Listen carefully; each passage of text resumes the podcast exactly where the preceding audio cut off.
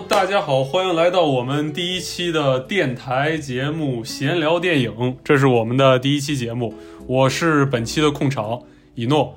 首先呢，给大家来介绍一下我们这个节目啊，主要是聊一聊近期在院线上还是不在院线上的一些比较热门的电影。然后为什么我们选择去聊电影呢？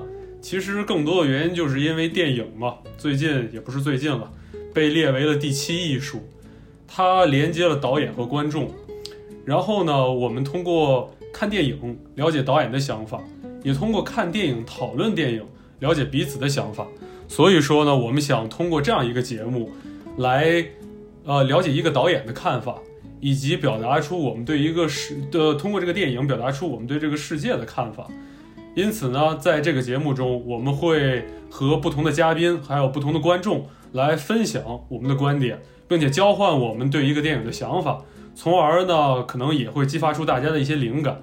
当然，也非常非常非常的欢迎大家留言，并且积极参与到我们的这个电影的讨论当中。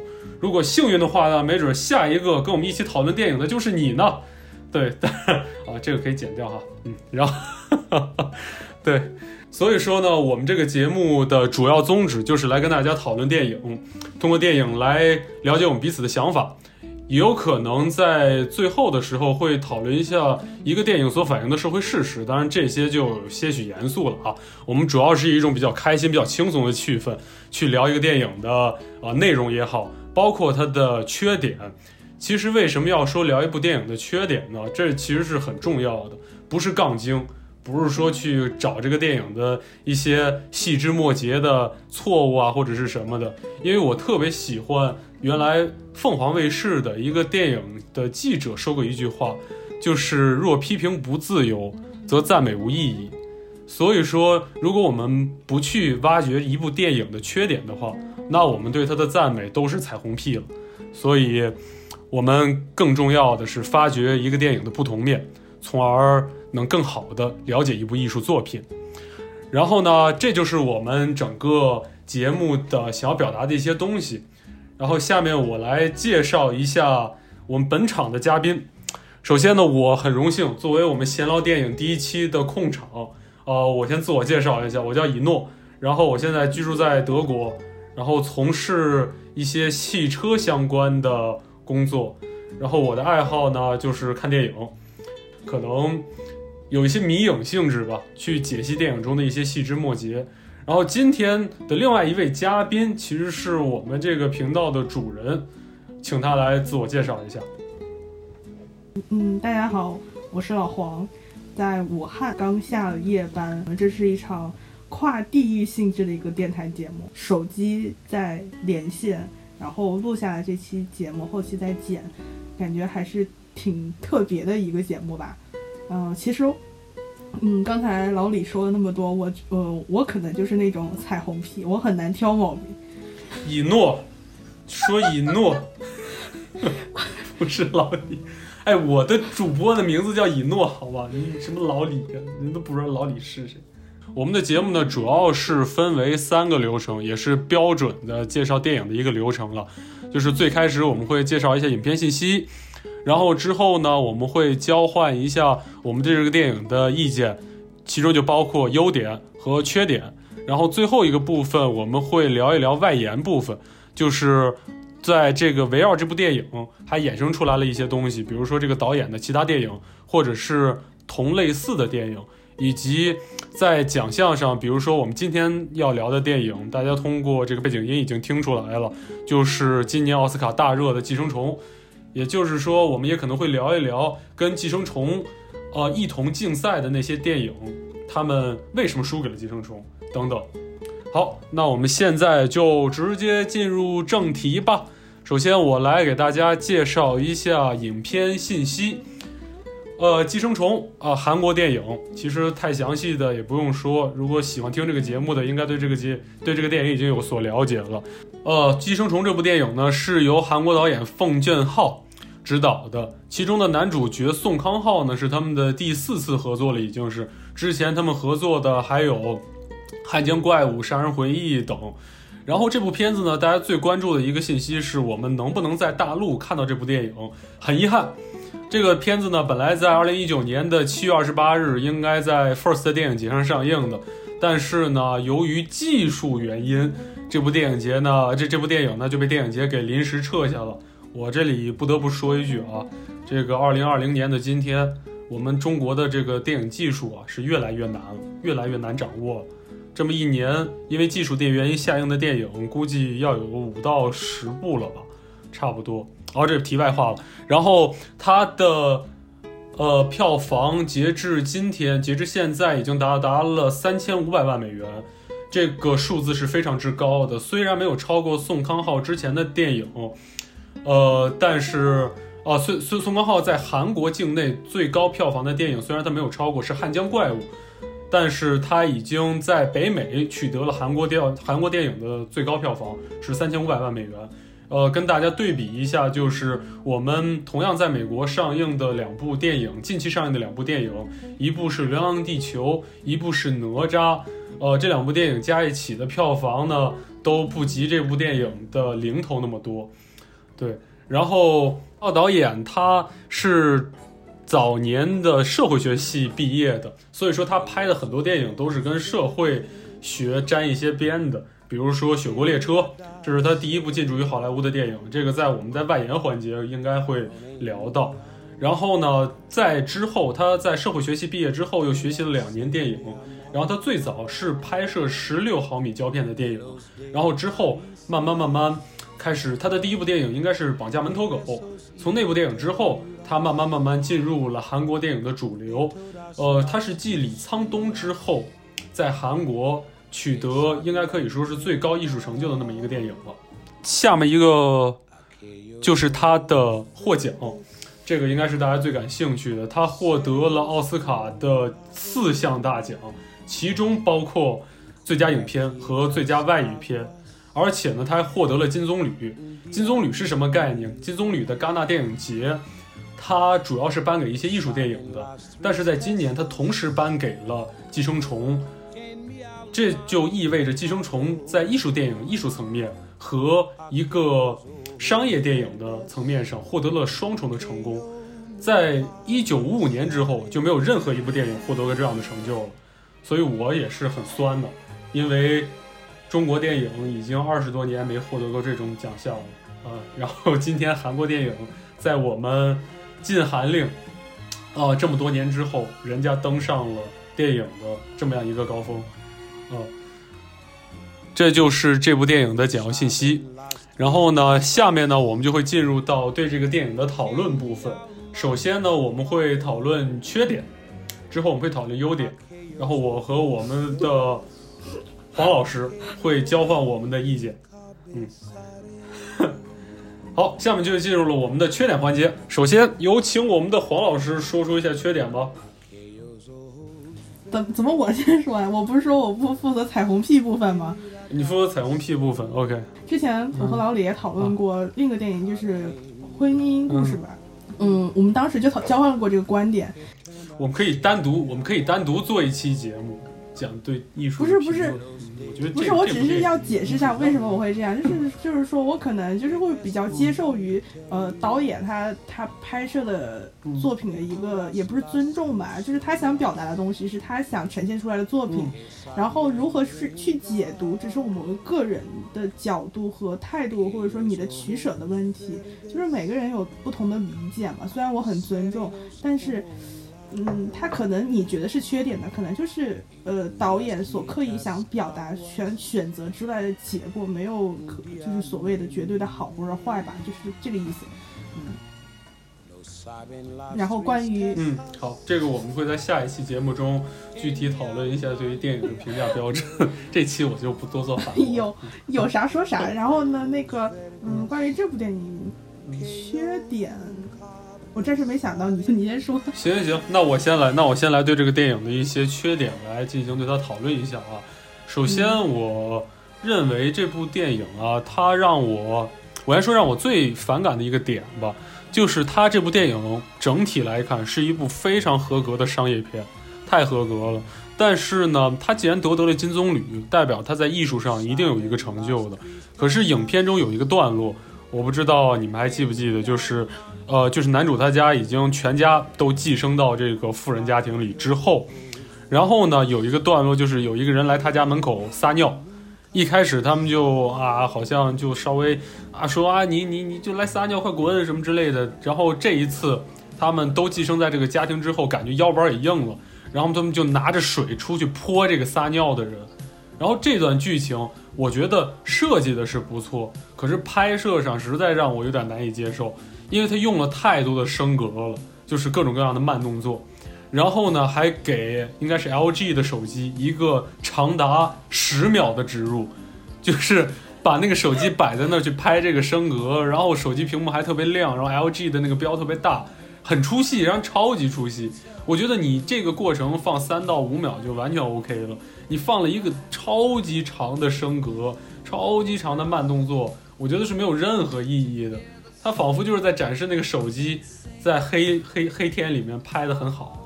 对，这这是让我很难接受的，让我觉得很出戏，相当出戏。对，这是这是第一点吧。然后第二点，我觉得，呃，就从头开始讲吧，就是他这个女主人的设计啊，稍微有点工具化。就我我总觉得她这个女主人吧，就是 怎么说呢，太愚蠢了，从头到尾都透着一股极其愚蠢的味道。这个无所谓，我觉得这个无所谓，这个完全可以。可是，呃，奉俊昊呢，在其中有一个小细节，我觉得拍的不错，就是他第一次给这个男主发工资的时候，他呢，他准备发钱的时候，他从工资里抄出掏，就是偷出来两张钱，就减了，给他减薪了一点，然后他又递递给这个男主，他说：“哎，我跟你这个上一任给的钱是一模一样的，说明他还是有心机的嘛，这个富人还是有心机的。”哎，我以为我靠。行啊，这这可以，这女的这富人其实也有那么阴险的一面嘛，对吧？结果到最后反而越看越蠢，那女的就完全就是一个蠢太太，就没有没有对这个情节就没有任何的深入。啥意思？我没、啊我没没有印象了，因为隔了看的有点久了。就是他掏钱包是什么意思？那几张钱？呃，就是他第一次给这个男主发工资的时候嘛，嗯他从信封想给这男主掏钱，给这男主发工资。然后呢，他嗯准备把这钱掏出来，不要塞到信封里吗？他塞进去了很多钱，又从里面掏出来了两张，就捡了几捡了点钱，其实从里面哦哦有，然后又递到这个男主手里去了。对，然后他还跟他男主说：“说我呢，给你的这个上一任的工资是一样的，啊，其实应该是减了的，是降低的了，是减钱了的。对，然后这就体现体现出，其实他还是富人有那些许的不诚实，也不善良。也也也有点坏什么的，可是就就就就戛然而止，就没有然后了。哦，我觉得，嗯，之后把这个女的又拍得太蠢了，整个人就是一个太蠢太蠢的蠢太太了。对，这是这是我想说的第二点，让我对这个电影不太满意。第三点呢，就是等一下，呃你准备了几点？我想进行分析，我都快忘了。哦，我准备了四点。那那那我那我先说前面两点你抛出来的观点，我进行分析一下和讨论，可以吗？后面两点我怕哦，可以可以记不住。，当当然可以，当然可以，当然可以，当然可以。然后第一第一点说什么？哦，第一点说的是那个有那个镜头，一段升对，格，那个对对那个超级长我对你你说他那个第二次那个人来撒尿那个事情，他们进行了反击，我有印象。对于那个手机，其实我没有太多印象了，可能时间比较久。嗯然后你说对他给了很多慢镜头，我可以把它理解成是一种，就是他们对自己的那种当时的一种，呃，生活状态晋升的一个狂欢吧。感觉隐约他们也是一个那个家庭的一份子，也是一个富人了，然后的那种的沉浸在那种嘴脸里，嗯，怎么怎么说呢？那个慢镜头是有点多，但是也可以，就是也是懂，我能就欣赏就是太长就是导演也是想表达那种状太。长了，就是太长了。那个电影，嗯就是沉浸，就像相当于有的人就是吸毒一样，吸毒你感觉就是一种缥缈、空虚那种沉浸在自我状态里的一种狂欢。嗯，嗯哼好，第二第二点就是那个塞钱，嗯嗯呃哦，把钱呃拿出来的那个动作哦，嗯嗯哼哼，嗯，呃，首先他先开始肯定是对新来的人都会有一些正常人心里都会有一些什么防备啊，或者说不信任啊，我觉得这是个正常的处理。嗯，然后再到后面你说感觉完全傻白甜，就是你会慢慢信任啊，就是觉得哦都很好，车技开车也很稳，做事也很妥帖。栽赃那个呃原来那个保姆是什么得了什么传染病嘛，然后觉得哦这是为他们家做了就是很贴心，做了很多事情啊，就完全就是把原来的猜忌就会慢慢的抹灭，就是会更加亲近一些，所以就变得更加好骗了。是这样一个，过渡是自然的。我你刚才说富人的什么和穷人的什么，我觉得这这一点其实，这一点其实我这个富太太怎么样的，嗯，有待讨论。但其实他们家始终没有信任这这些寄生虫。一个点就是他那个男主嘛，奉俊呃宋康昊，他不是给那个那个男的开车嘛，给那个爸爸开车嘛，然后他一直。给我的感觉就是他那个他那个爸爸，就那个有钱的爸爸，他总会感觉宋康昊有点过度，有点越界了。他总是会这样子，就是在很多细节上，一直到最后。对，但是他确实也是在越界。他因为他毕竟他不是从那个系统里出来的正规的那个呃富家人的司机嘛，他确实有一些就是底层市民的那一种所谓小聪明也好，那种套近乎也好。嗯，确实有在，而且我觉得，就算他是真正有那个系统出来有正规培训的那个司机的话，他们富人也不会对他们有真正的所谓的信任或放心的呀。你就算是像之前那个做的很好的那个保姆，他也会觉得，哦，嗯，他也会觉得奇怪啊，他可能就是吃的有点多呀，什么什么或者怎么怎么样，就是只是做工具人而已，只是一个工作而已，哪来的真的信任呢？对吧？然后还没有说完，刚才就是你同样在讨论第二点的时候，就说什么穷人啊、富人的那个划分。我觉得这个东西的划分 怎么说呢？嗯，就只是一个阶级的划分。你人从事或干了什么事情，或者做了什么举动，其实还是一个人性的选择。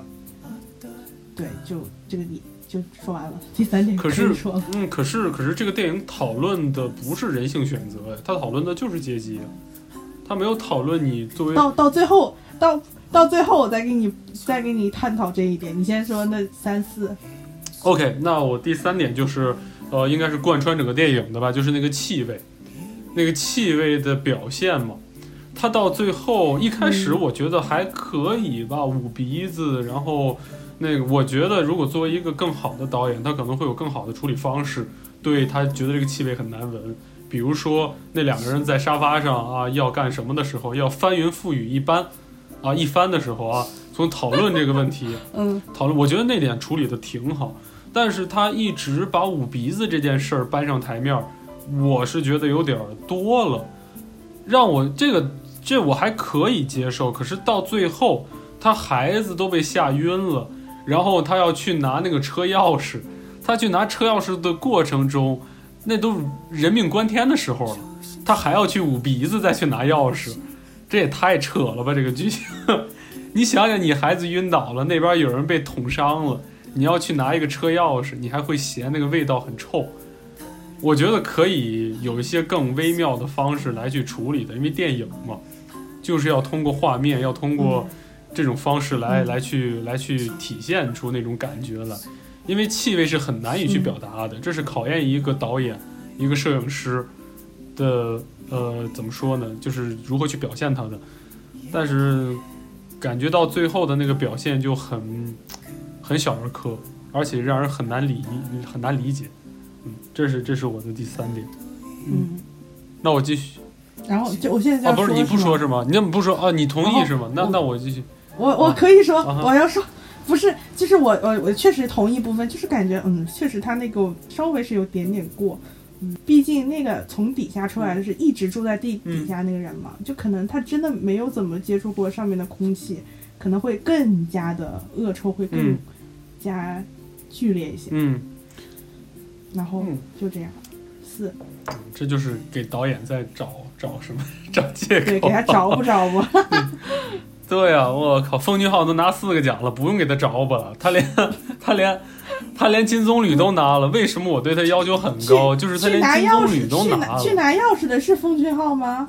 哦，你说导演啊？不是，串串戏，我想宋宋俊昊了，不好意思。宋康昊，宋康昊。哦，宋康昊。我就说，对导演，导演他什么？导演他那个，他都拿金棕榈了，所以说我觉得他在处理上肯定要有过人之处才可以。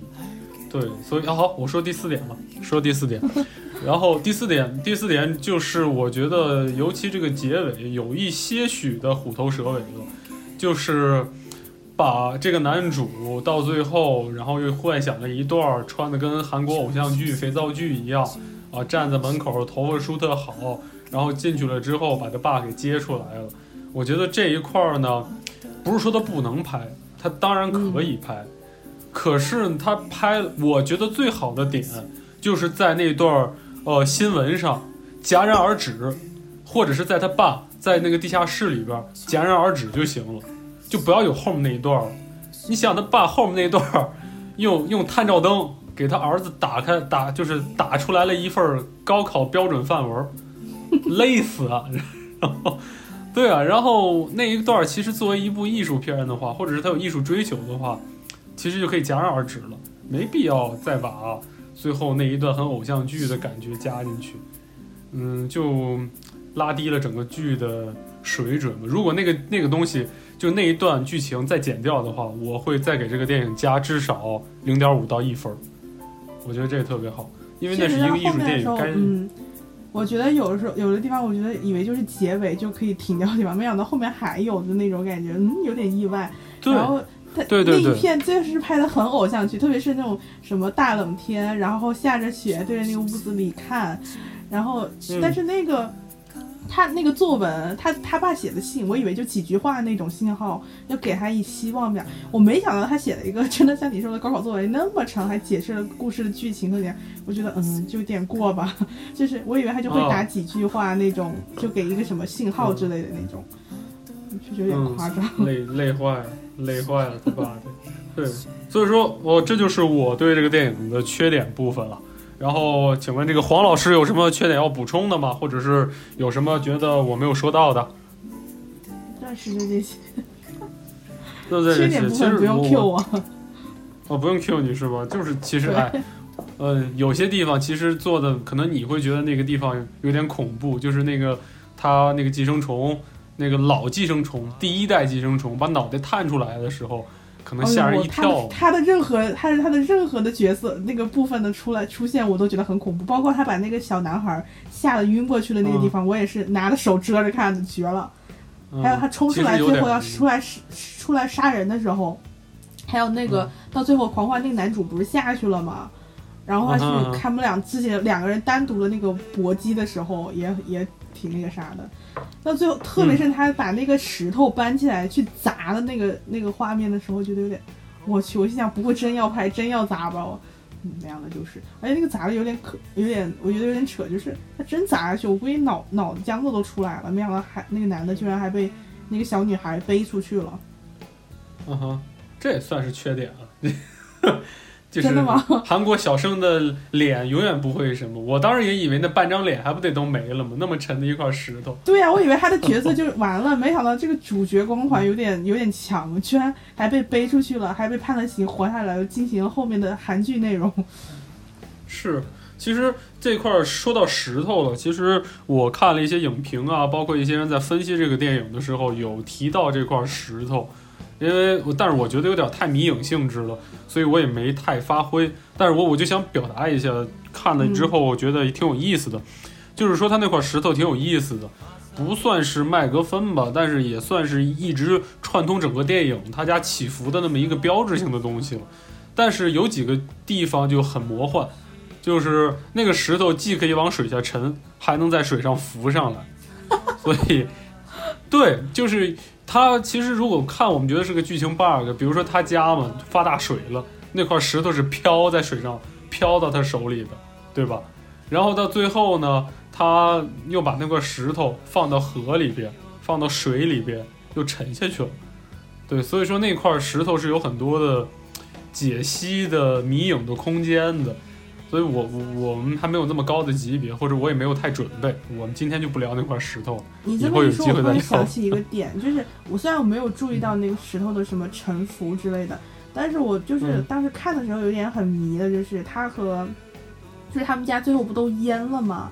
淹了出来就是、就是哥哥妹妹，然后还有爸爸，然后躺在那个席子上过的那一天嘛，有很多人，他就跟他爸在讨，在有一段沟通，一段交流，然后他就一直是抱着那个石头的，然后后面就我忘了他爸是说了什么，他就进行了一段是就不知道那个心理变化是怎么产生的，他就要去下去把那些人都给杀掉。嗯哼，嗯哼，嗯哼。你还有印象吗我就就就是这个心理变化，我觉得有点迷。嗯，他那一段是因为他想保住跟那个女孩的那个什么，他想才做想还想挣扎一下，想保住跟那个女孩的关，系。因为当时我以为说会做决定的是爸爸，我没想到就是儿子那时候有了什么。我以为他爸爸说出了那句话，那一段话来说，就是他好像是爸爸要去承担些什么东西的意思。嗯哼，嗯哼，嗯，他爸好像是去了吧？他爸去了之后是被叫走了呀？有他爸是被那个社长给叫走了吧？去干杂活，他爸一直在进行心理斗争和心理的厌恶，就是去感知那个社长所有的一切的那种险险恶的感觉，就是他一直就是什么嗯闻闻自己的味儿啊，然后开始 get 到他平时的那种嫌弃怎么越来越夸张，情绪的就是那种愤怒在进行叠增。嗯哼，嗯哼，嗯哼。这块儿这块儿我也不知道，这块儿我没太注意去看，可能到最后我就有点有点疲倦了。到高潮点的时候，我已经开始有点疲倦了，然后，然后好，我们下面一个环节就到了我们黄老师最爱的优点部分。首先就是这部电影，你不得不，虽然我们刚刚说了那么多的缺点哈，包括有些点都觉得很很猎奇啊，就是很很奇幻，嗯但是不得不说，这是一部非常非常，呃，怎么说呢，完善的，而且流畅的商业电影。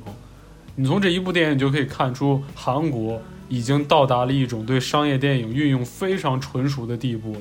无论是从摄影、后期，还有整个导演的水平，还有演员，包括其实这里边这个演妈妈这个角色嘛，她就是韩国演情色片的一个女演员。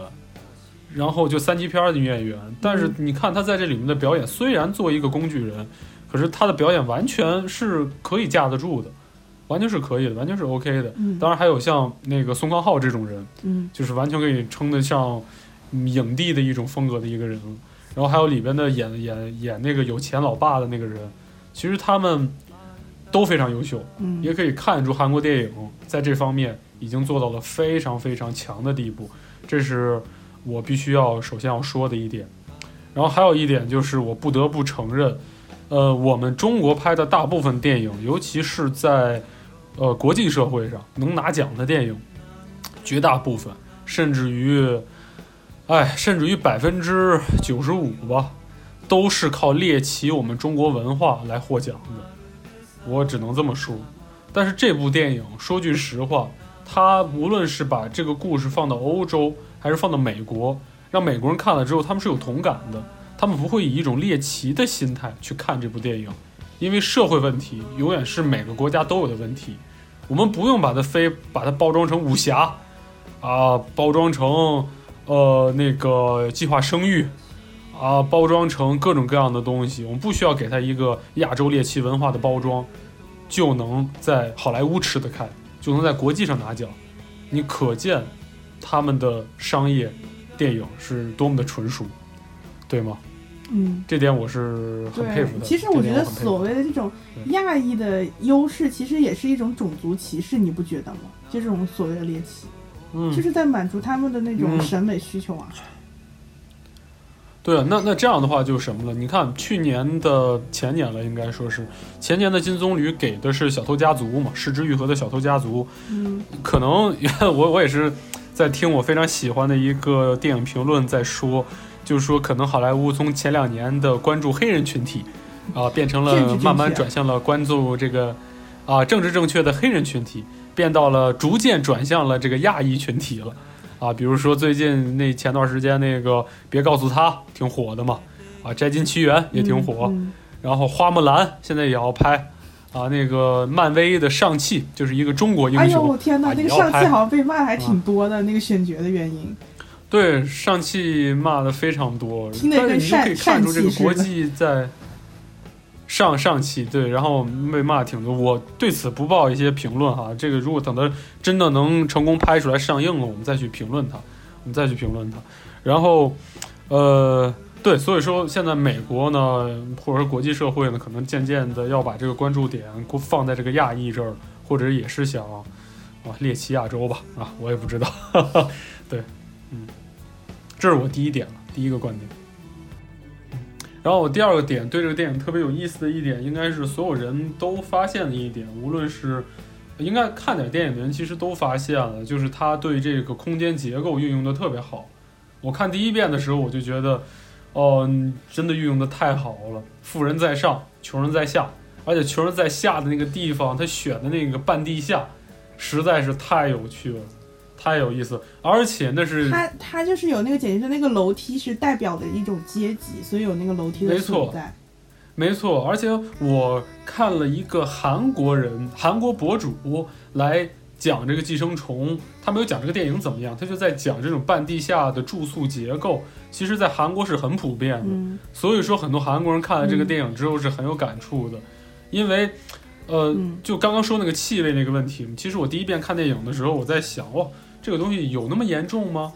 但真正的再去听那个韩国人去讲这个问题的时候，其实是很严重的，因为半地下很潮湿嘛，然后那个霉菌会一层一层的长，你是完全去除不了它的，它最后就会深入你的衣服，甚至于最后深入骨髓的那种，所以它是很很深切的。然后这个导演选的那个屋子，那个马桶比人还要高，因为它地势低嘛。那个感觉，我第一眼看上去，我刚打开这个电影刚看的时候，我觉得哇，那一点拍的太不错了，就感觉人上厕所的位置比人的头还要高，这不就是寄生虫吗？对，我只有寄生虫。想起来那个有一个画面，嗯，就是那个家里不都淹了吗？那个马桶还喷粪，然后妹妹把那个马桶盖盖住，然后到上面去抽烟，嗯，那画面是我真的非常喜欢，就是。他一句寄生虫都没说，但是从一开始，尤其还有一个细节，就是对这个上下层结构嘛，他们来喷消毒剂，嗯嗯，然后那个消毒剂就慢慢慢蔓延到他们那里的，我就是在杀虫嘛，他们就是蟑螂，他们就是蟑螂，他们就是在被那个东西被杀，然后顺便杀杀虫，这个对啊，对啊，对啊，其实这对这个这个电影的表意。他无论在说些什么，但这些行为就已经表明了，他们已经认为自己都是寄生虫了。他们已经承认了自己的这个地位，在影片的前是二十分钟，就给了我们这么样一个地位呃定位，人物塑造的很全面，这绝对是演员也好，导演也好做的非常成功的一点。录节目前还搜了一下这个新闻，说什么韩政府拨款改善半地下室家家庭住房，然后说将为住在半地下室的一千五百户家庭改善住房条件。但是也有评论说啊，就是就是作秀，一千五百户对于真正存在的，应该他们有是几十万户吧，应该都是半地下室的存在。但是最起码是大家引发了关注和这个注视到这个存在的社会问题，还有那个新闻不是说那个总统邀请所有的主创去青岛台，嗯，就是进餐嘛，就说明他们对待这一种文化也好，信仰也好，就是他们的创作环境真的是太让人羡慕了吧？嗯，没有一味的所谓的打压和封闭，就是装作很祥和的样子。就觉得这样的态度真的还挺好的。其实他们也有，对，其实他们也有也有这个监察委员会了。可是，嗯，怎么说呢？跟某些国家比起来，还是有 比较宽松的。对对对。然后我想，我可没说谁哪儿啊，我可没说什么。那个啥，那个对，是的。你就像你之前也说啊，你觉得他们弄来以后得了这个奖以后，你还挺酸的。我觉得就是别人就是也是经过很多年的这种怎么说呢？抗衡也好，和努力也好，就是他们这个创作环境也是自己争取出来的，是共同呃创呃营造出来这么一个好的一个土壤来创作。这这个我们到外延外，好的，好，等会再继续讲。这个咖，这个其实你可以写下来，然后我们到我们到，对我们到外延，不是我那咖是用给你剪剪辑用的，对。那 那个那个，我是说，我没时间写你可以写下来，然后那个我们到外延环节具体来聊这个事儿。啊，就我这我开着仨屏幕，我现在下了夜班，脑袋都是疼的。继续。嗯哼。嗯，好，好好。嗯，伟大的人民医生啊，我这也算是帮你 缓解。你还吃着东西？等会儿，一二三，哦。哎，我这干那么多活，我补充一下能量。嗯嗯，我吃小熊糖。嗯嗯，电脑送过来，里面还有袋糖，你说这多好？真的，电脑赠了袋糖，里边还嗯。OK，一二三，然后我所认为的第四个优点。包括刚才我其实已经就说了两三个优点了，我也没数，大概应该第三到第四个优点吧。就是，呃，还是说对这个寄生虫的解析，其实它整个，我估计它这也可能是这个电影获奖的最大因素吧。对寄生虫这三个字，或者是对那一个词，全方位的解析。无论是最早从它们变成了一堆寄生虫，已经是一张散养的寄生虫了，一散养的虫了。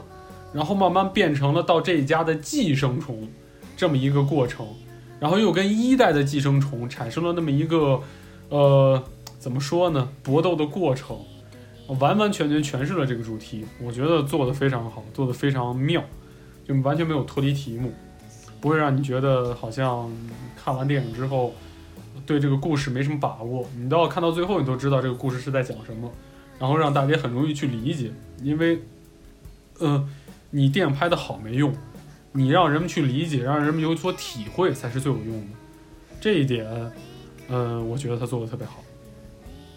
其实这个点好像我看到有一个类似的引发讨论，就是到底谁才是寄生虫呢？就可能 感觉大家在说的是，呃，穷人家寄生在富人家，然后也有讨论说，那富隐藏着的富人的状态其实也是一个社会蛀虫的这个状态，也是个寄生虫的一个状态，也有这种。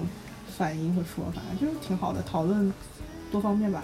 嗯嗯，其实呃，我们一会儿可以到外延环节聊，因为奉俊昊，我我所理解他最好的，我看的应该最多的的两部作品，一个是《寄生虫》，一个就是《雪国列车》。他第一部进驻奥斯卡电影嘛，其实这两部电影的内核是一模一样的，没什么区别。对，这个我们可以之后再聊，这个可以之后再聊。嗯，那那是那那出租车司机是他拍的吗？不是他，不是他拍的。哦，就《杀人回忆》是他是吧？《杀人回忆》是他拍的，《杀人回忆》是他拍的。对，呃，然后最后一个优点呢，我就是认为他有一段我看着，我觉得有一点点的，就这一段触动到我了。我觉得那一段拍的很好，就是他们在那个富人都出去旅游了嘛，出去玩了，陪孩子过生日了。嗯。然后他们几个人呢，就在那个房间里边又喝又吃又喝，然后啊。幻想着啊，我以后就住到这么大的房子里来了。嗯，然后呢，我我我回头那哪个房间就是我的。哎，我从这泡澡，你看我跟那那太太不一样吗？我长得一样吗？然后最后他们就从那一边喝酒一边吹牛逼，啊，吹牛逼，吹半天，吹半天。然后那段时间我就哎，我觉得他好像影射了非常多的人。其实我们有时候何尝又不是这样子呢？嗯，就我们啊吃点东西去幻想着对自己生活，呃。是不是会有所改变？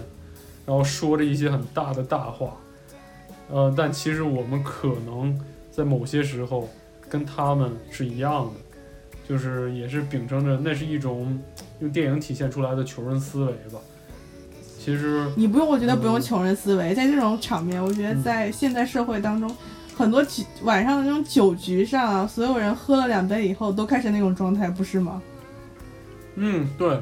对对对，就是多喝了两杯，酒精上脑都是那样。嗯，没错，就是可能亚洲人看那东西会很很有很有感悟，感很很有感触吧。对，所以说那一段那一段让我觉得，嗯，拍的挺好的，挺深入人心的。还有像你刚才形容那个状态，我突然可以感受到进度假的时候。就会开始畅想哦，其实生活还是很美好的。我主宰了什么？我选择什么？我得到了什么？就开始给自己洗脑，也是同样的状态。嗯，没错，瞬间共情。但其实我们还是，对，其实我们还是，我们作为第三人称的视角，我们去观看他，我们知道他们的位置、他们的阶级是没有变化的。他只不过就是幻想着，他只不过是住在一个富人给他们创造的幻想当中生活着。其实那些东西是全部属于富人的，属于更高阶级的，跟你们没有任何关系。对。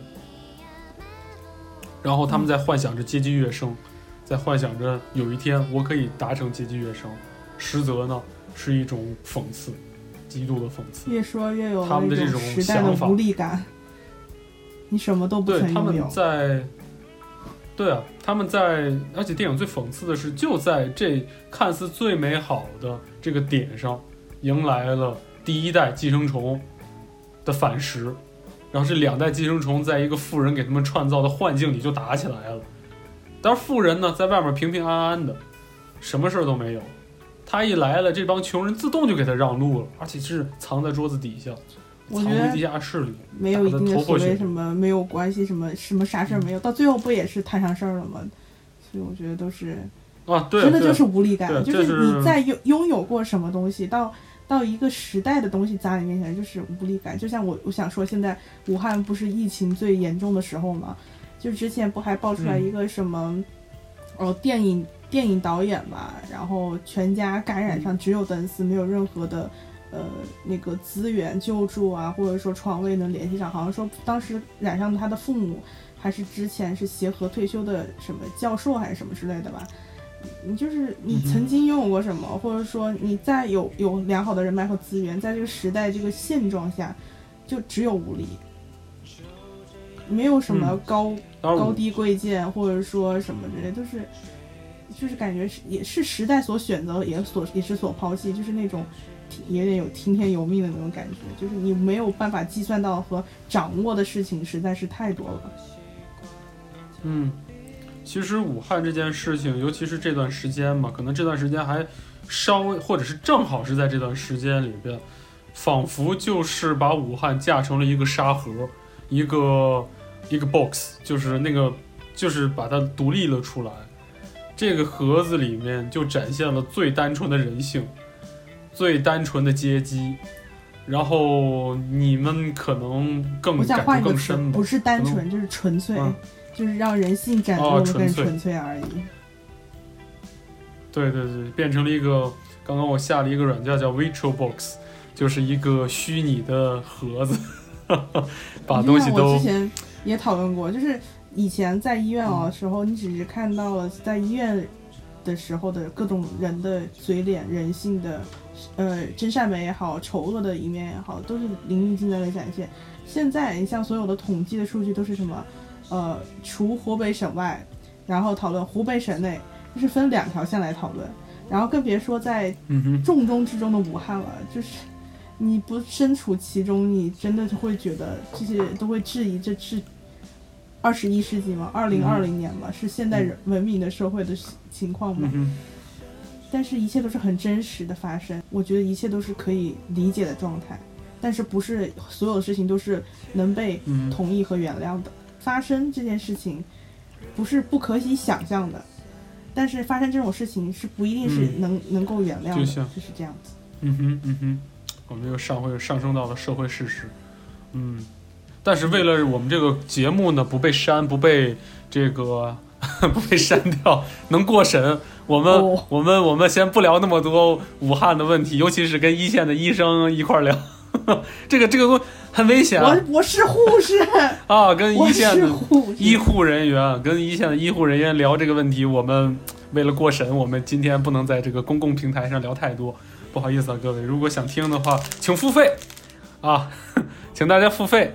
如果大家是非常想听关于武汉、关于护士、医护人员、医护人员一些想法呀、这个请付费啊，请付费啊，我们的 VIP 服务提供这种啊。啊，我们不提供，我们还想过审呢，我们还想，我还想回国呢啊，这个 哎，你一说 VIP，现在能可以讨论嗯别的电影了吗？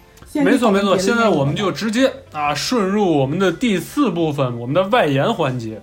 对，在这个环节里，我们会讨论一些这个电影。好，顺着你的 VIP 的这个话题，我想说的一个电影就是我想说的这个电影，就在韩国还是在外面，好像就叫 VIP，、但是中国好像豆瓣把它翻译成嗯，呃杀人优越权还是什么？我看一下我的百度云存的叫啥名字。嗯，哦，对，就叫《杀人优越权》，然后是二零一七年的一个韩国电影吧，呃，主演的就是电视剧吧，电影，是电影，我没有看，哦我对我没有看完，嗯但我看看了个大概。嗯嗯，好像还有张东健，还有一个、嗯一个偶像，我忘了那个那个男的叫啥名字。我没想到他会演个大反派，以前都是那种大暖男的形象。他这个反派好像就是是个朝鲜的官二代那种感觉，一把手的官儿，就是儿子那怎么说呢，就是为非作歹，然后杀人抢劫，什么无恶不作，反社会那种人格的那种存在。然后他就是在杀人的时候，他会发出那种像那种邪恶的笑啊，平时就是温文尔雅的形象，正在正在做那种事情，就是很就笑得很邪恶，嗯，让人毛骨悚然。他是朝鲜的那个官二代嘛，后来还就是牵扯到了韩国这边的人，也有他的势力或者说什么之类的，进行了这种社会事件的讨论，很血腥，像一般都是不能过审的。他们也是都是这种创作环境，就是真的很嗯很优秀，很就像之前我们刚才有提到的一些片名，什么杀人回忆啊、出租车司机啊，这种敏感的呀、社会问题也好，政治问题也好，他们都可以拍好。包括之前前几年真的口碑爆棚的什么《熔炉》，他们可以通过电影人自己的一种方式来为这个社会也好，或者人类也好，就是提出自己的观点，来做出一定的影响。虽然说它的影响很小，就像刚才说的，为那个办地下的人，什么一千五百户，实际的数量是几十万。虽然影响很小，但是是一个开始，就星星之火可以燎原吧。最起码大家不是说粉饰太平，可以，而是说让他关注一下有这方面的存在。嗯哼嗯哼，其实呃我们也有嘛，我不是药神，也算是某种程度上，嗯，对对对，嗯对，其实是其实是很成功的商业片，对不对？对，也是一部蛮成功的商业片。可是我不是药神的呃这个问题，我们这部电影就不聊了，也挺短，也挺大的。对，虽然拍的不错，咱们拍的不错，但就是如果我们站在一个中国的维度来讲的话，这部电影算是很好，还不错。但是如果你真的拿它到世界维度比，你拿它跟《寄生虫》比，它真的不行，它真的比不过。对，这就是我最早开始说的，为什么要找出一个电影的缺点来？你只有看到它哪里不足，你才知道我们跟世界还差了多少。但是，嗯，怎么说呢？你像之前那个叫《月光男孩》吧，不还得奖了吗？他们就说德不配位，他不配，然后就是就是得奖啊和不得奖啊，可不也只是自己理解范围内的吗？就像你不管是穷人还是富人，人性是你善恶的选择是你自己的选择，嗯不是说你因为有钱所以你怎么样，就是有钱黑了心的人也有很多，但有钱的善善人善举的做，嗯然后做那个慈善的也有很多呀。虽然说做慈善的有的人目的不一样，出发点也有可能不同，就是这都是另说的，就是不是嗯可以一个笼统去概括这个东西。人是独立的个体，做的选择。对我，我觉得，呃，电影有分好坏，你刚刚说的也不无道理，就是说，啊、人和人他对这东西的审美不一样，然后有可能有好有坏，呃，是文无第一，武无第二嘛，郭德纲经常说。可是，呃，对啊，比如对，这这说的挺好的。你比如说《浴缸男孩》这个事件，或者是怎么样的，但是你不得不承认，这个绝对不能作为一个国家得不了奖的一个一个怎么说呢？一个借口。为什么这么说？因为每一次奥斯卡，它虽然最后获奖获获奖的影片，它是有指向性的，它是嗯选出了最代表这个社会，或者是呃最代表前瞻这个社会的一部影片，一个思想。嗯他会这么选出一部电影，但是呢，它的提名电影是各种各样的，什么样的影片都有的。它有可能有点偏右的，有可能偏左的，有可能是关注黑人、关注亚啊亚裔人的，呃，有可能是个部动画片儿，有可能是什么样的片子都有。它能得到提名已经是它最大的荣幸了，对吗？嗯所以说，我们的电影不被国际社会所接受，或者是，或者是绝大部分电影是无法在国际上得到提名的，这是我们的问题。这确实是我们的电影在某些方面还没有达到那么样一个高的层次，无论是在商业角度上来讲，还是在艺术角度上来讲，都没有达到。主要是很多东西，有的中国的片子不是说要审批了你才能往外送吗？去评奖吗？这这个东西就都已经画了几道线了，更别说是对啊那上那也是我们关注到的电影了。对啊，那也是我们的问题。张艺谋的一秒钟啊，被突然间因为技术原因是吧？最近是吧？就像我刚刚开篇的那一句话，中国电影技术越来越他妈难了啊 啊！我们的八佰技术原因啊，我们的那个兰心大剧院啊，技术原因。哦，兰心大剧院，是吧我也不知道真的好喜欢导那个导演。嗯对啊，对我们的技术，我们现在技术都这么差，还怎么拿奖？是吧？我们先研究研究技术吧，啊，是吧？对，这个这一点是我为《寄生虫》，也是为韩国电影，呃，给他们，这这也是我认为他们应该值得获得的吧。他们电影确实是厉害。然后我们再去聊聊奉俊昊的其他电影吧。嗯、他的应该黄老师是看过《杀人回忆》，你看过《雪国列车》吗？嗯，还没有。没有是吧？那那你要不聊聊《杀人回忆》？你对《杀人回忆》还有什么感觉吗？杀人回忆就是我天呐，我前段时间不是一九年爆出新闻说那个杀人犯不是找着了吗？然后微博刷了好多那个杀人犯照片，嗯，就是我不小心瞟了一眼啊，真的是嗯噩梦一样存在，太可怕了，我到现在还隐约记得。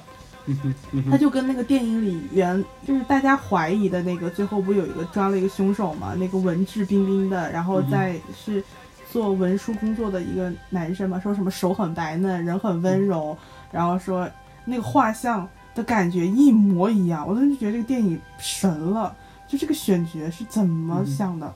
还有，哎，那个电影真的太残酷了，但是我真的很喜欢这种嗯哼嗯哼。社会现实的这种题材的这种东西。呃，对，其实是是，而且奉俊昊他永远的所有的这个电影关注点都在社会社会上。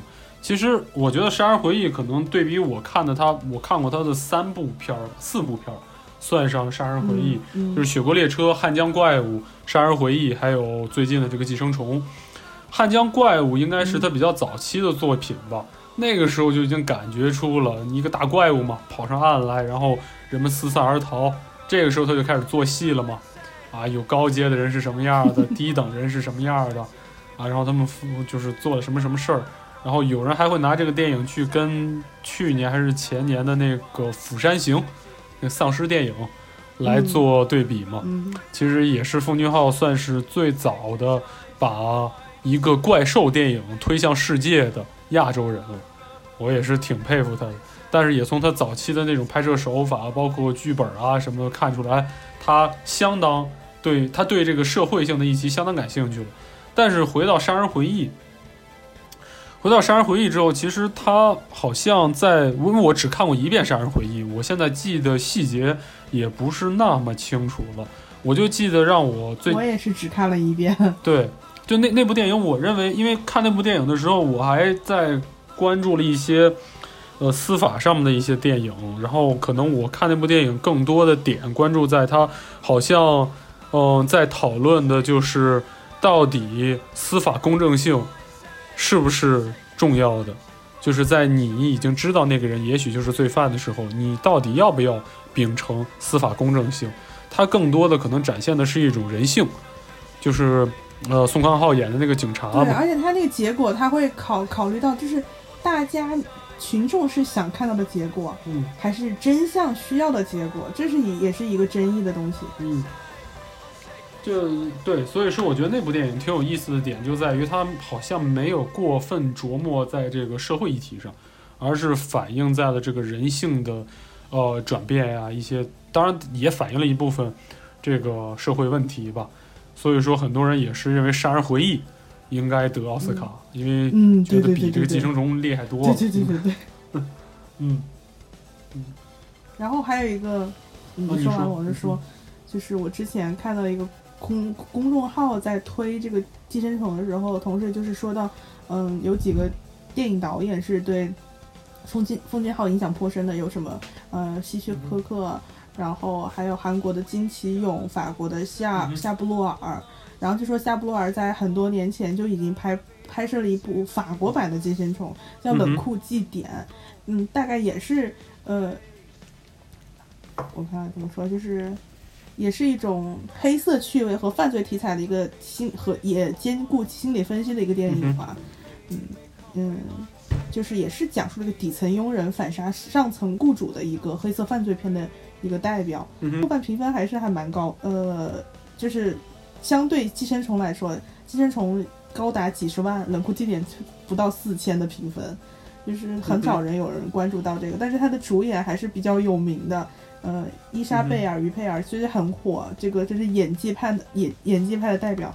我刚看了一下上映日期，居然是一九九五年八月三十号，我的天呐！我也就比他大几天而已。我，嗯，其实其实是这样的。其实我我有一点在缺点那部分没没说，因为我觉得可能嗯没必要说吧。但是你既然提到这儿的话，其实还有一点是，呃，这个就是这种类似于这样的社会性议题讨论的电影，无论是亚洲还是美国，尤其是美国。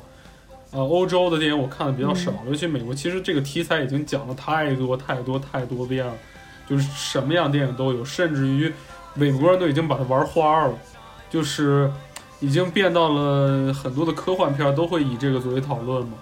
美国在其实八几年的时候就已经开始去研究这个方向的电影了，然后，但是为什么《寄生虫》能得奖呢？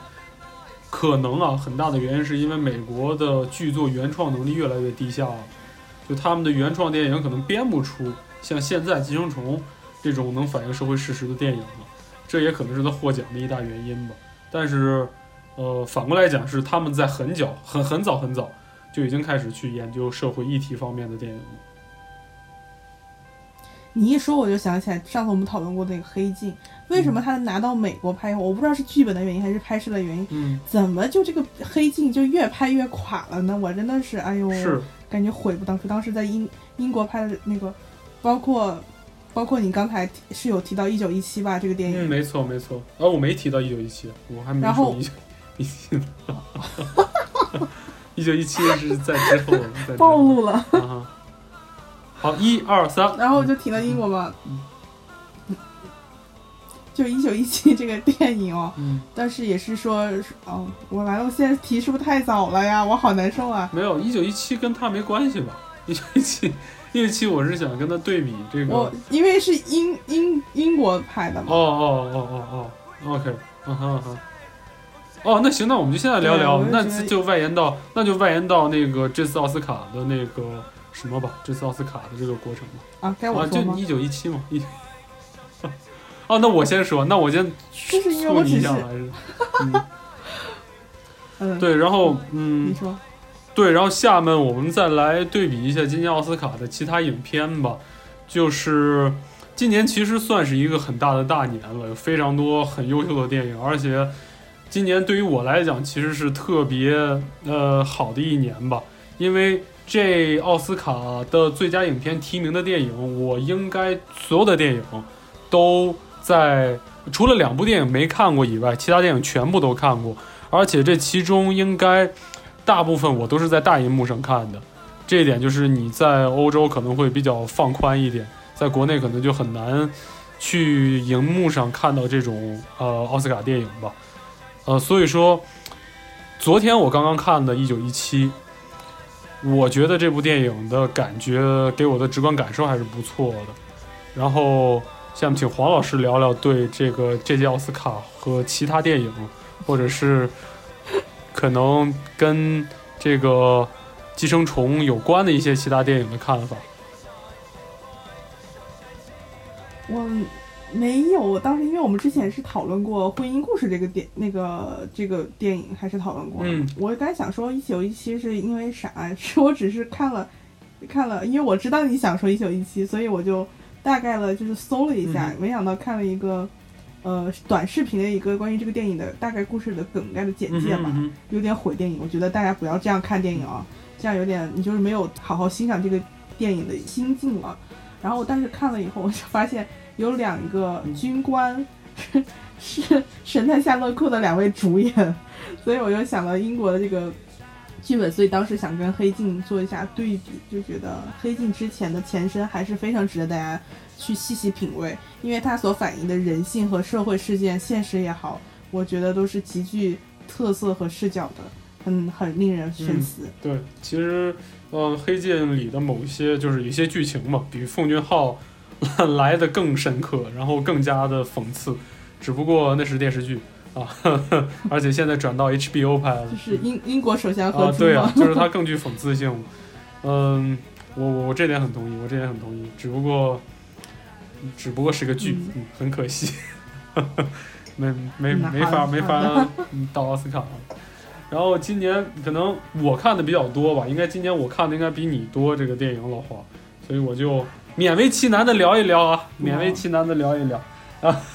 嗨，我真真的是就是没有办法静下心来去好好欣赏，每天都是很，焦虑的状态。先在上班首先嗯这个首先为这个一线的的医疗嗯记者、不是为一线的医护人员致敬，这个是为了人民舍弃了看电影的时间啊。然后 我再来聊一下，就今年的最佳电影嘛，我除了《爱尔兰人》跟《小妇人》没看之外，所有的电影我都看过。然后《寄生虫》确实是拍的很不错，我只能说它得奖有它得奖的道理，因为它剧本的原创性也好，拍摄也好，就像我们刚刚说的优点，因为说太多了，然后拍的挺好的。但是我昨天去看了《一九一七》，说实话，如果让我投票的话，我可能会投给《一九一七》，因为很少已经有那么，我很少已经看过那么棒的一部电影了。他用了太多的，呃，怎么说呢，很复杂的电影技法，同时这个故事讲的还非常好，因为，呃，电影技法用的好不容易，故事讲好更难。但一九一七把这两件事儿都做得特别好而且它，是一个很普通的故事，对，而且它本来这个故事是个很普通的一个很很很多人都写过的一个故事，对不对？就大概那种感觉。对，其实就是一战的时候一个人的一天吧，可以是这么说。但虽然这个他人有一个任务，我就不剧透了。嗯但人有一个任务，然后呢，整个的服化道，然后整个的拍摄手法，尤其他宣传嘛，一镜到底。虽然是中间肯定是有断的，绝对是有断的地方，可是它整个的排布也好，整个的那种给人渲染的气氛也好，是《寄生虫》包括其他电影是绝对，呃，绝对绝对难以企及的，绝对难以企及的。包括这里边我看了一下最佳电影的名单里边，小丑，嗯，如果有一期我们可以单讲小丑的话，我们再具体聊一聊它。但小丑是绝对得不了最佳电影的，也是 等一下，我是想说，一九一七这个电影，你觉得他怎么觉得为什么是这么久你没有看那么好？像之前前几年有一个类似的那个故事，好像是空战吧，也是那个战场拍的一个很宏大的那个，我突然忘名字了，叫什么是？呃那个那个那个嗯那个那个哦诺兰也诺兰拍的，我昨天晚上还在聊这个电影呢。呃，哎呀，他娘的！突然就忘了哦名，字了。昨天晚上还在聊。搜一下，现在哦，搜一下。哦对对对，等我搜一搜一下。嗯，嗯，哦，就想起敦刻尔克，敦刻尔克吧？您是想说敦刻尔克吗？对对对对对对，就是那对，其实昨天我跟我那个朋友，我跟一个朋友一起去看的，我们还在聊关于对敦刻尔克还是一九一七的评论的时候，诺兰是个好导演，这毋庸置疑。但是诺兰把那个电影压的时间太长了，敦刻尔克把所有的高潮全部集中到了最后的那二十分钟、三十分钟，你需要度过整整漫长的一部电影才迎来那个高潮。虽然他的电影技法、他的剧本，然后他诺兰玩的那种时间差特别特别好、特别妙，但是那不能打动我。我那个电影到最后给我的那种爽感，包括感动，完全难以达到一九一七的这种高度。像你这种不能承受之前的压抑的人，肯定看不了文艺片。呃，我我其实嗯、这这也可以换一期讲。我我其实看过毕赣的片儿，就是那个就毕赣的文艺片儿，毕赣就是毕毕赣毕赣毕赣的那个最早，《地球最后的夜晚。》嘛，被骂的很惨的那个那 最早的不是路边野餐吗？路边野餐，我看过虽然没有看完，但是我看了一会儿，我觉得怎么说呢？嗯，我没看懂啊！我很诚实的告诉大家，我没有看懂那个片子。你肯对你肯定很少看文艺片，文艺片基本上都是那种嗯，对，可是诺兰那种感觉很很压抑或者很对，它是嗯战争片，我觉得它战争片它，嗯，它把你拖到最后，它不文艺片不应该是只单纯的让你压抑，它要压抑的有感觉。但诺兰它是让你等着，它是让你在等着那个东西在最后发生。对呀、你就是那个空战来临之前的那种压抑，就我觉得是一个是 OK 的，对，这种是可以的，嗯是可以，但我我又开始彩对虹屁了。是跟但 一九一七比起来，我为什么选一九一七？就是因为它贯穿了整部电影，就是那种气氛，尤其他把就像我我想说的，为什么我之前在一直在强调电影技法很难，掌握非常难，但是剧本写好更难，两者结合那就几乎是呃不可能完成的任务。可是，一九一七就做到了，太不容易了。比如说李安，李安今年的去年的新片《双子杀手》嘛，李安一直在研究那个什么一百二十帧的摄影嘛，啊，李安导演真的现在都开始玩那个，就他电影技法再好，他剧本再就是他电影技法再好，他剧本不行，那电影一样就铺盖，直接就扑街了，那个那个是不行的。但一九一七能做到这两点结合到一起已经很棒了，所以说他得到了最佳摄影嘛。他在奥斯卡得到最佳摄影，我觉得是绝对实至名归，没有任何一部电影可以比得过他。其实我我刚才你是说那个什么，嗯呃呃，我刚才因为提到文艺片嘛，所以我就特别想提娄嗯烨。娄烨就是他，他把文艺片和社会现实和那种人物的那种大家没有关注到的一种群体也好，通过他的作品来展现出来。所以娄烨的作品我都很喜欢，虽然说肯定会有你觉得压文艺片所压抑的那一部嗯分，对，但是我觉得就是生活，我觉得真实的生活和社会就是压抑的，真的。娄烨的片儿我确实没怎么看过，我确实没怎么看过。嗯嗯，我也不得不说他的那个镜片，你真的可以看看《颐和园》，真的嗯哼，很敏感，敏感，很有点敏感，比我怕封号，嗯不说了。行，娄烨、贾樟柯，其实贾樟柯我倒是看过他一一两部，但是娄烨我没太接受。哦，《山河故人》绝了，我也觉得很好看。可惜没进奥斯卡呀。等我们哪天聊那个金棕榈和柏林的时候，我们再聊他们吧，好吧？好，对对对，娄烨，娄烨的是那个今年娄烨上的片，今年是娄烨上那个片儿，柏林的金熊的最佳男主和最佳女主，那是王小帅的还是娄烨的？那个那个地久天长，地久哦，《地久天天长》就是我我的清单里我一直没有时间看的一个电影，我真的很很想看。它这种存在，它的这种片名就很吸引我，嗯就类似于《山河故人》这种片名的感脚。嗯哼，呃，然后我们就进行下面的外延吧，我们继续说了。奥斯卡这一趴就暂时哦，我再补一句，我再我再补补个大概一两句哈，就是哦，对比今年奥斯卡所有的提名影片来看的话，《寄生虫》的寓意其实是最深的，我挺同意。哦，我我认为这个奖这个奖不错，但是其他电影。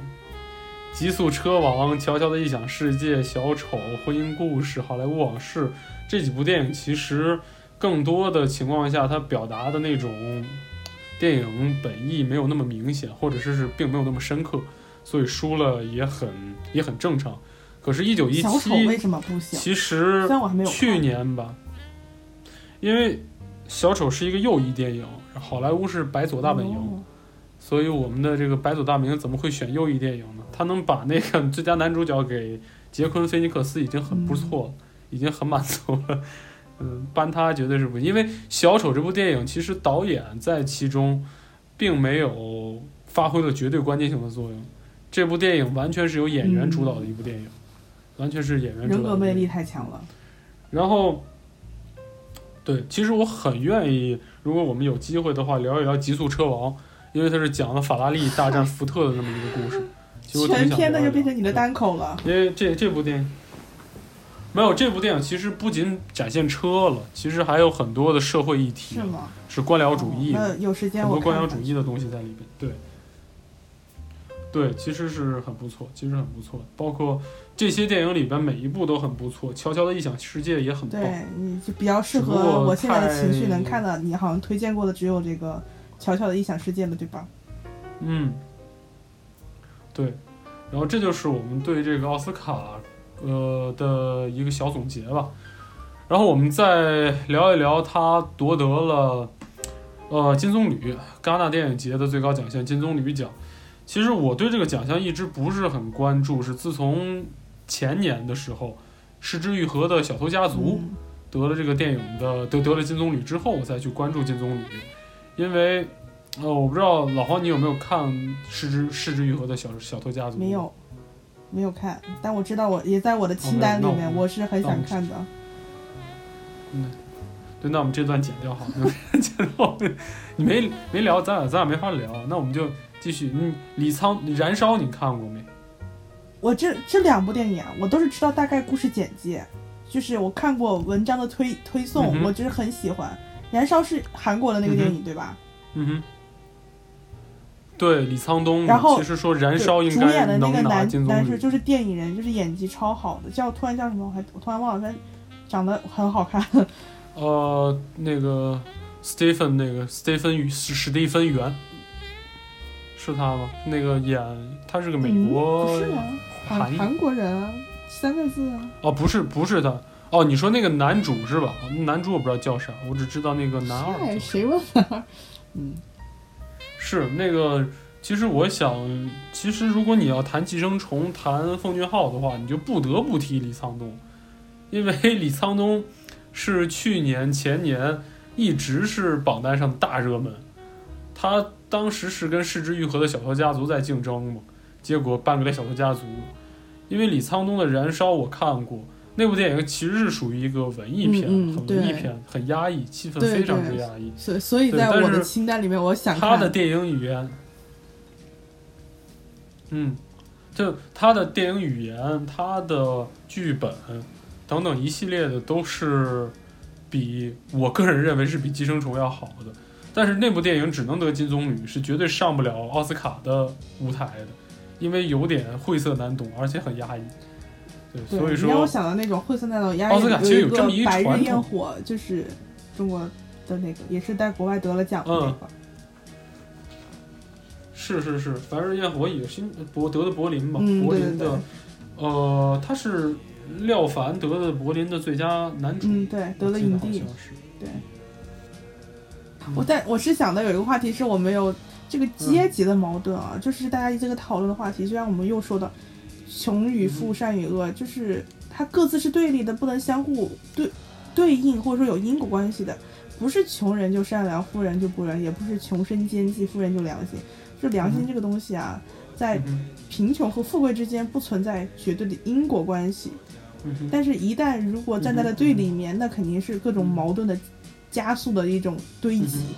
嗯哼嗯哼，是这样的。可是这好像又是一个社会的诅咒，就像是圣经里有一章在写的嘛，是马太福音那一章，他提出了一个理论叫马太定律，也是也叫二八定律嘛，很火的，应该很很多人都在提这个问题，就是这个世界的任何一个阶级都会分为二八，比如说百分之二的人掌握百分之八十的财富，而百分之八十的人管理百分之二十的财富。黄金比例，嗯，这就是一个二八定律。嗯，对，就是在圣经中，其实很早就在提及这个领域，这就是我们社会的诅咒。有时候可能我们嗯改变不了这种现实，或者是只是一个美好的幻想，我们只能说让那百分之八十能更好的生活。对，但是嗯，如果世界变成了百分之百的好，那我们的世界可能就是末日了。而且我觉得这，只是这只是嗯，很多东西没有绝对的正确与与否，就是很多东西存在的黑灰色地带，相当于就人性之间也存在着很多灰色的地带一样。就像我觉得存在即合理，就会我觉得可能这种很多东西的存在一定有它的原因，不要太以主观的去判断很多事情吧。就是你主观的认为的是你很多有一些看不到的一些角落的存在的东西，只是被你自己给屏蔽掉了，嗯哼，不要被一叶障目。是我们我们的黄同学又把我们整个电影的基调又是更加深入了一层。哦，不好意思，不好意思，谢谢，没有没有没有没有没有没有没有没有，我是我说真的，我说真的，已经我们由我们由阶级，我们由整个社会分为阶级，又分为个人，从个人又了解到内心，我觉得这个这个挺好，这聊得特别好。对，然后那关于这部电影，那关于这部电影，老黄，我想问问你，就是。整个电影你看下来之后，有没有，尤其是整个生活，他在生活那个环境，包括他经历的这些事情，我们不说最惨的那一部分，就包括蜗居那些东西，你有没有在你的生活中也或多或少的体会过呢？我暂时没想来，我就想起来你刚才引诱我想到了，就是那个，嗯，别人他们出去旅游，然后他们剩下穷人的一家在客厅里狂欢的那个画面，就是很正很正常的，大家在酒局的时候，在逃避现实社会中所有的压力和烦恼的时候，大家的那种状态，假性的那种欢乐也好，那种忘我的状态也好，自我欺骗吧。的那种感觉，就是很多人都会存在的，就会有引起共鸣。对，那其实，嗯，其实是这样的，嗯，我也其实我也听出来了，你当时咱们刚刚在讲的，刚刚引申到我们生活中，包括工作中，有些时候的那种无力感。其实我们总在说一个词叫无力感，其实在这部电影中，其实他也不断的在说这句话。我们有时候甚至没有力量去改变我们的生活，对他就是在。展现这种东西，也可能就是因为这个原因，才让我们对这个电影有了一种，让我想到了一个，嗯日剧，就是那个你的女神演的那个，我还给你安利过，就是无法成为野兽的我们，大概也是那种无力感，就是你如何去面对你社畜的每一天，然后可能最后的那种自我欺骗和自我唯一的一种释放的时间，下班。之后去那个精酿啤酒屋，在吧台坐的那一瞬间，可能就只是属于我自己的，给自己洗脑，再去面对第二天的社畜的生活。这也是我们我现在和我朋友们的，也不是现在，就是之前没有疫情的时候，我们的平常的生活的写照。其实面对这种无力感，是我最最恐恐慌的。就是我觉得人嘛，不怕你不怕你面对很多事情，最怕就是你你的无力感。你你既不喜欢现在的状态，你又没有办法改变的时候，这是最糟糕的状态。然后下其实下一次我们，对啊，其实下一次我们就可以聊一些稍微轻松一点的电影了。老黄，好，这一期就是我们我和我们的黄老师一块儿聊的《寄生虫》，希望这期节目之后大家能。听了我们的想法之后，对这个电影有一种新的认识和了解，也欢迎大家留言告诉我们你们的想法。然后，也有可能下一次我们可以坐到一起，好好聊一聊一部新的电影，聊一部更加阳光一点的吧。因为《寄生虫》这部电影毕竟是有一点点的灰暗成分在里边，所以祝大家身体健康吧，尤其是度过这段疫情之后，希望大家能。对自己的生活更加珍惜，然后也能完成自己生活中的阶级跃升。